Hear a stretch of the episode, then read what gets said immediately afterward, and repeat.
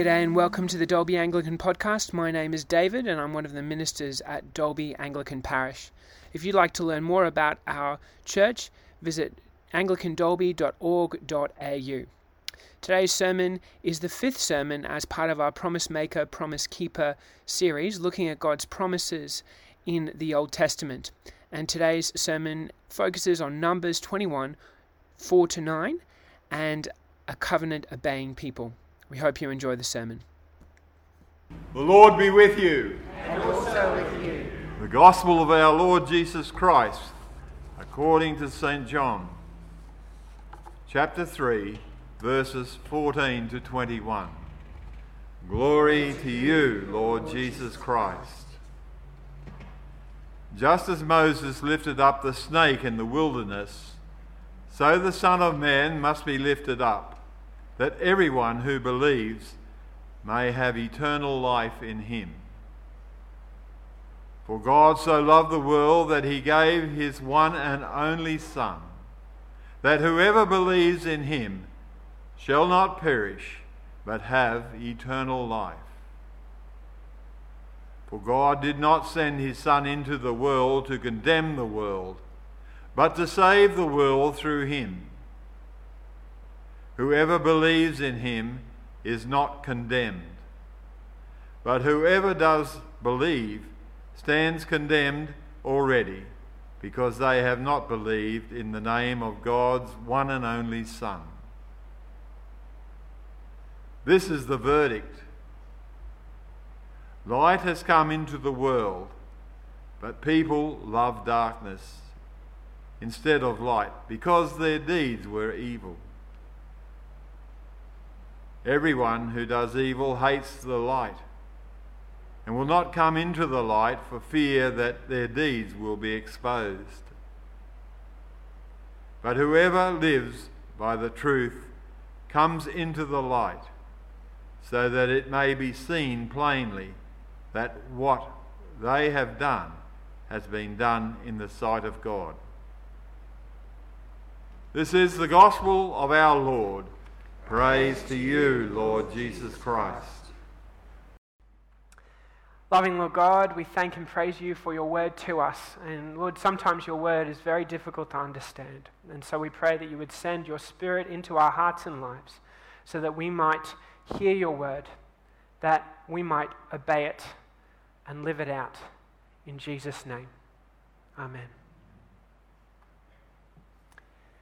It's a snake bite. What started as a little scratch on your ankle starts to throb as the venom courses through your veins, up through your knee, and into your groin.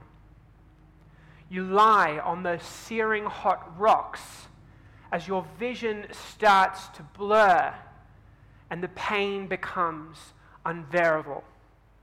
You see the snake slithering back into the sand, but you can't identify it.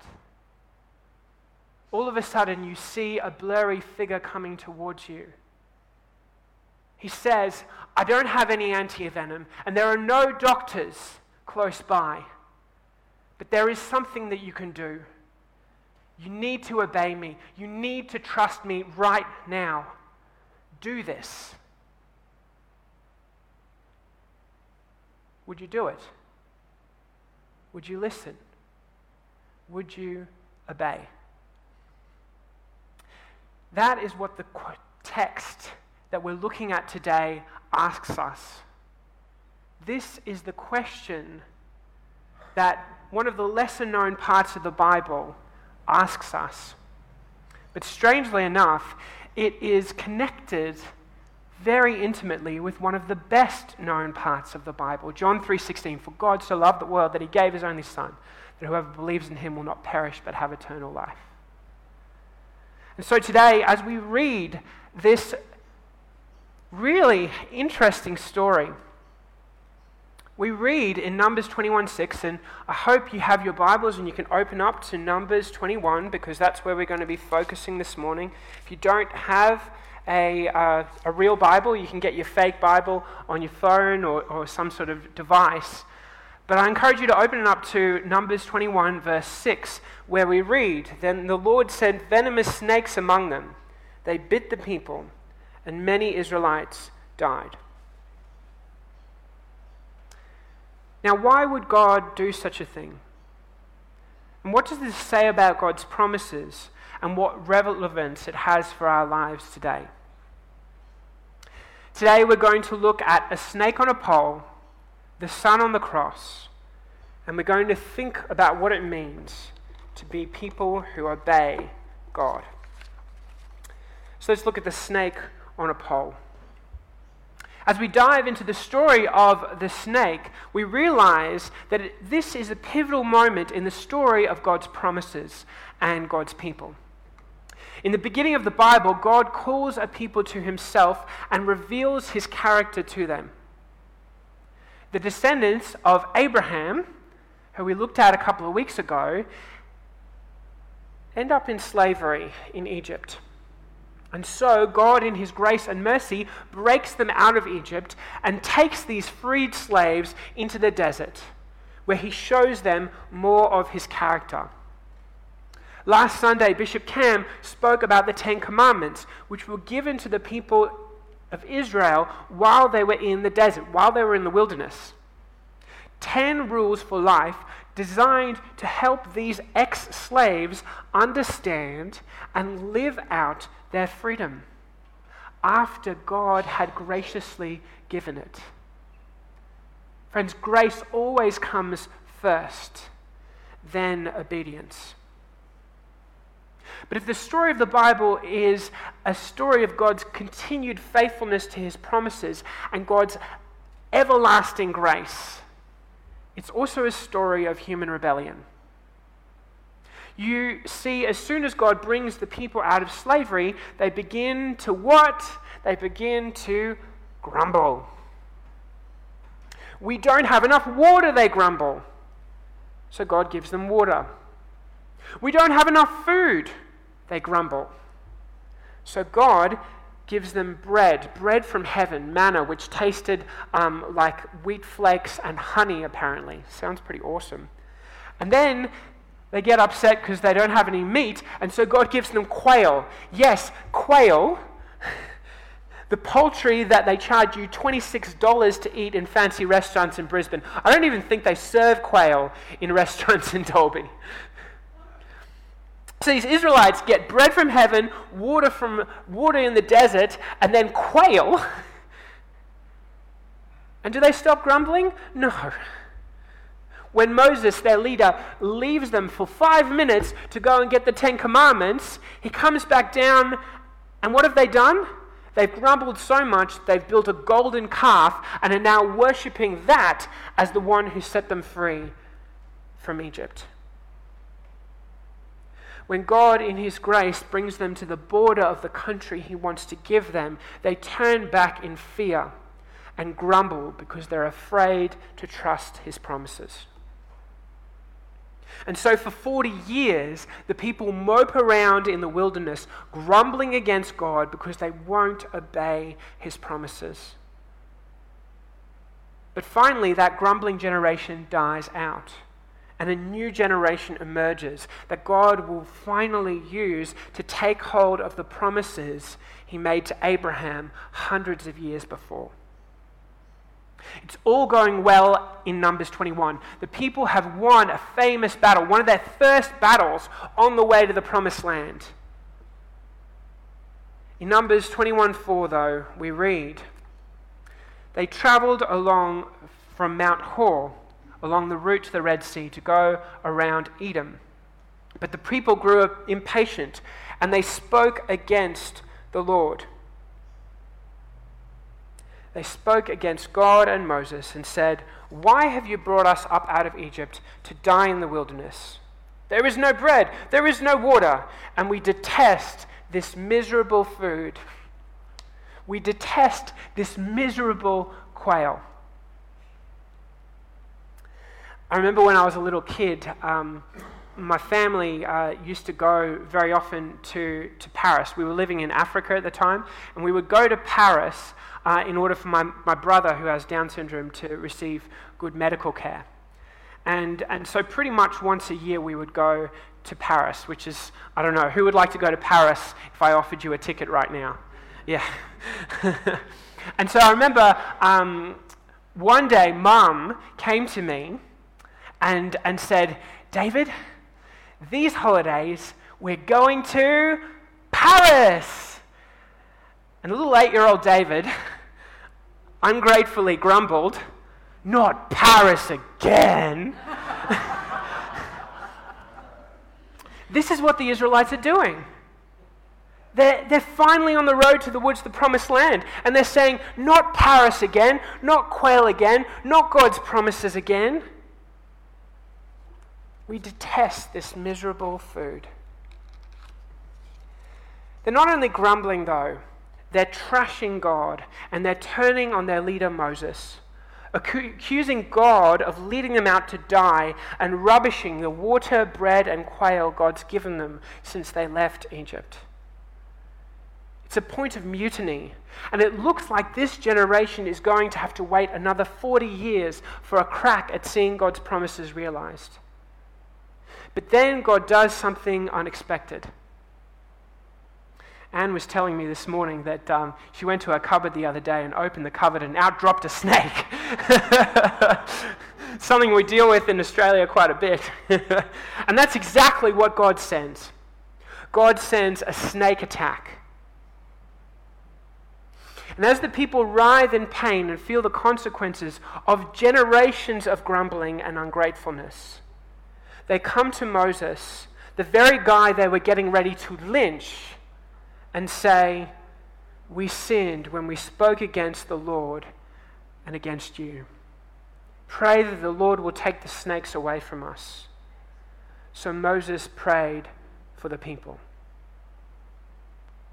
Far from being a curse, the snakes actually give the people the clarity to see their sin for what it is.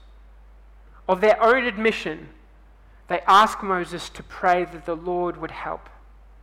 Of their own admission, they recognize that their grumbling against God was misplaced.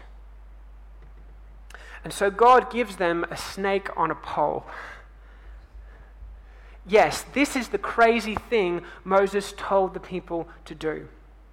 He makes a model of the very thing that hurt them and puts it on a pole. All the people have to do is look at the pole and they are healed. Anyone who obeys the Lord and his servant Moses lived.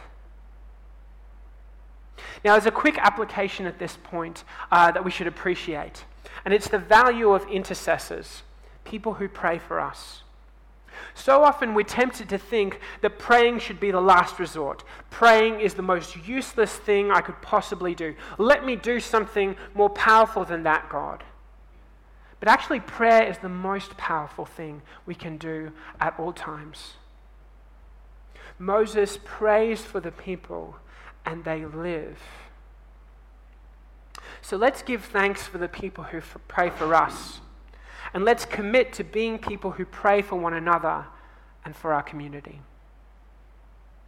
The second thing we need to realize in this passage is how God works out his promises. Theologian Raymond Brown points out that this miracle cure is uniquely provided, totally undeserved, urgently necessary, widely available, personally appropriated, and immediately guaranteed. God's salvation always works this way. You see, friend, we're all dying. We've all been bitten by the serpent Satan. We all live under the curse of Eden. And God's salvation always comes in unexpected ways. God never saves us in a way where we can say, actually, it was, it was the therapeutic benefits of the snake on the pole that saved me. um, actually, it was, it was me looking at the snake on the pole that I saved myself. no, we can't say that. We can't save ourselves. And it's only when we realize that Jesus is the only source of life and wholeness that we can actually access God's salvation. Also, it is totally undeserved. We never deserve God's help. And as the curses against God echo around the desert, God is already saving the people who broke the first and third commandments. We always need God's salvation. Whether it's a snake bite, a test at school, or a problem at work, God is always ready to hear our urgent prayers. God's salvation is also widely available. Notice it didn't matter what background you had. It didn't matter if you were morally good or bad. It didn't matter what you were dressed in or what you thought. All you had to do, everyone could look at this snake on a pole and live. All you had to do was obey God, no matter who you were, what you came from, or where, what you believed. God's salvation was freely available to all. God never leaves anyone out. Finally, the cure was immediately guaranteed. The Bible tells us that everyone who obeyed God's words lived. In God's promises, there is life, guaranteed immediately. No matter who you are, God's salvation is the fulfillment of his promises. While at first glance it seems a bit strange, the story of the snake on the pole captures God's salvation beautifully and points us to the Son on the cross. Now, many scholars today believe that this story of the snake on the pole is just a myth, a fable used to stop people from grumbling. Unfortunately, this line of thinking breaks down when you realize that Jesus saw this as an event that actually happened with deep spiritual significance. John 3:16 again is one of the most famous verses. Can anyone say it? We'll say it together. For God so loved the world that he gave his only son that whoever believes in him shall not perish but have eternal life. We know it. But before Jesus says these famous words, he refers to the snake on the pole. John 3:14 says, "Just as Moses lifted up the snake in the wilderness, so the Son of man will be lifted up, that everyone who believes in him may have eternal life in him." Do you see the connection? Do you see the logic? Do you see where Jesus is going? It's a bit strange.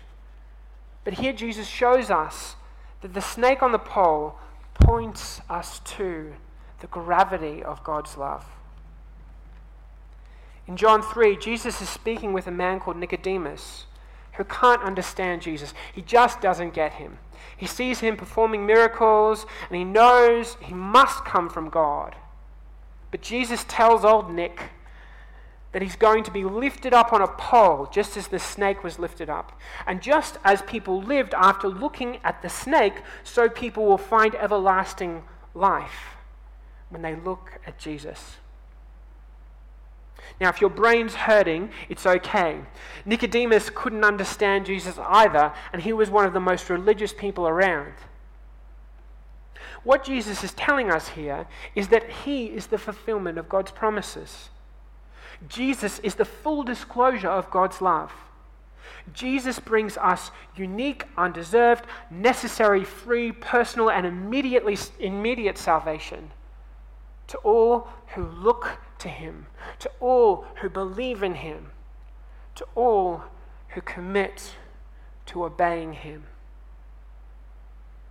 Nicodemus can't figure out whether he wants to join the pro Jesus crowd or the grumbling against Jesus crowd. And Jesus lays it out for him.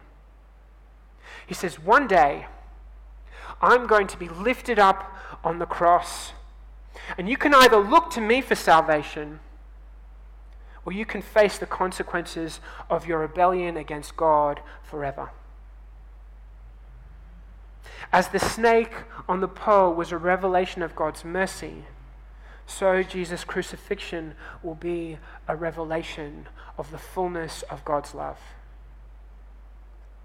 John 3:17 is fam- less famous than uh, John 3:16, but it's just as relevant. For God did not send his son into the world to condemn the world, but to save the world through him. You can imagine that in the wilderness, there were people who were so angry with Moses. They so hated God that they refused. No, I won't look at your dumb snake on a pole. I refuse.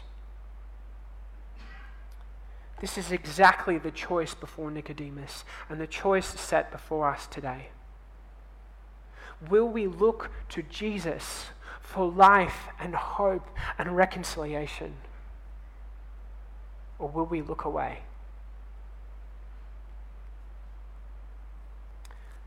One of the things that theologians point out about this episode in the wilderness is that it's the last time the people of Israel grumble against God in the wilderness.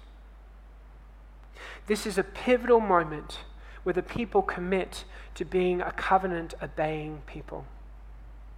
They don't just look at the snake on the pole and go, yeah, okay, I've looked at the snake on the pole, I'm going to go back to grumbling now.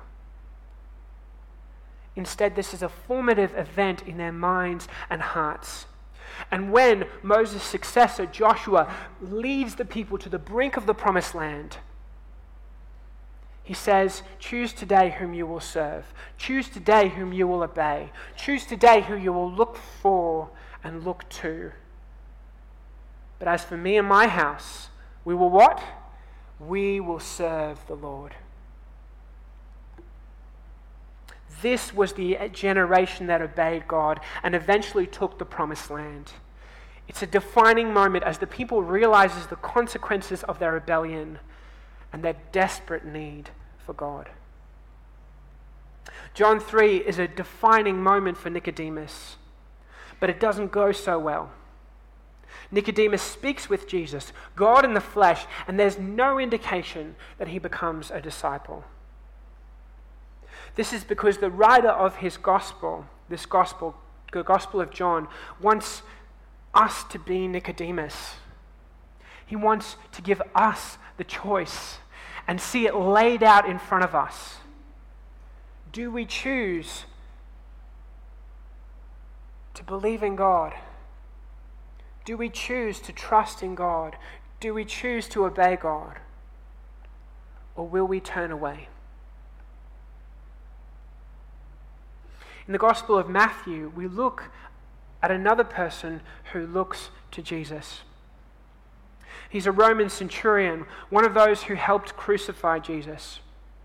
We meet him in Matthew 27, and he's just an ordinary bloke doing his gory job. But as Jesus breathes his last and he sees Jesus raised up high on a pole, he looks at this innocent man dying and says this Surely he was the Son of God.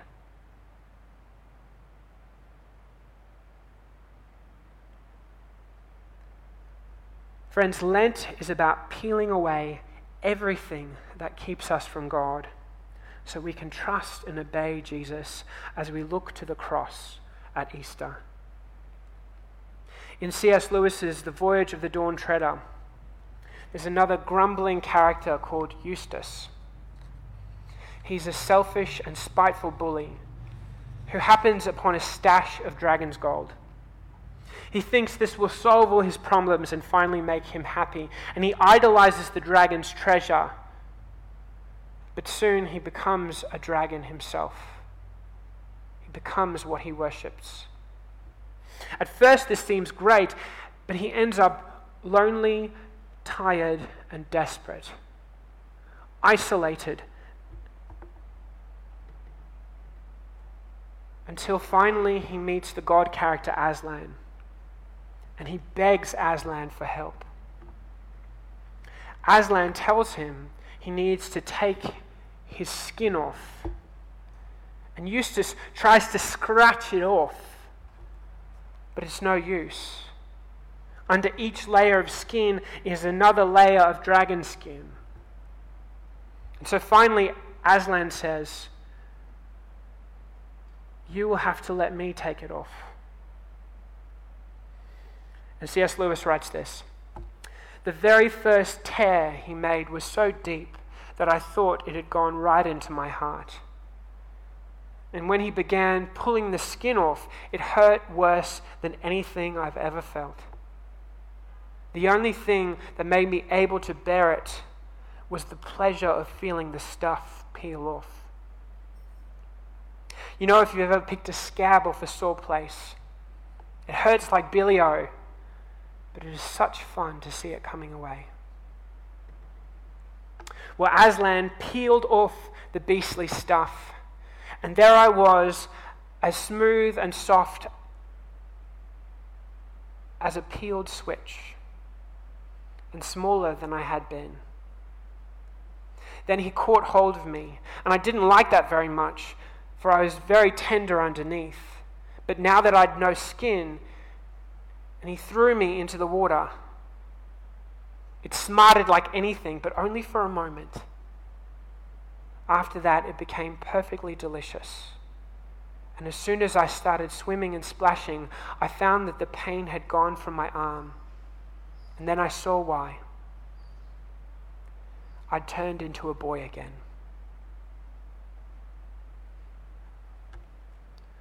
Friends, following Jesus, believing in Jesus, looking to Jesus, is about letting Him peel off everything that keeps you away from Him until God helps you realize who you truly are, your true identity.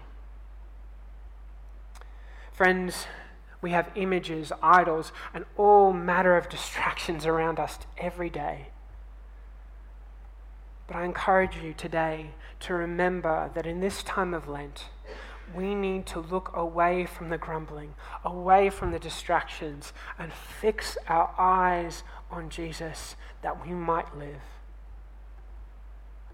You remember that beautiful hymn Turn your eyes upon Jesus, look full in his wonderful face, and the things of earth will grow strangely dim in the light of his glory and grace.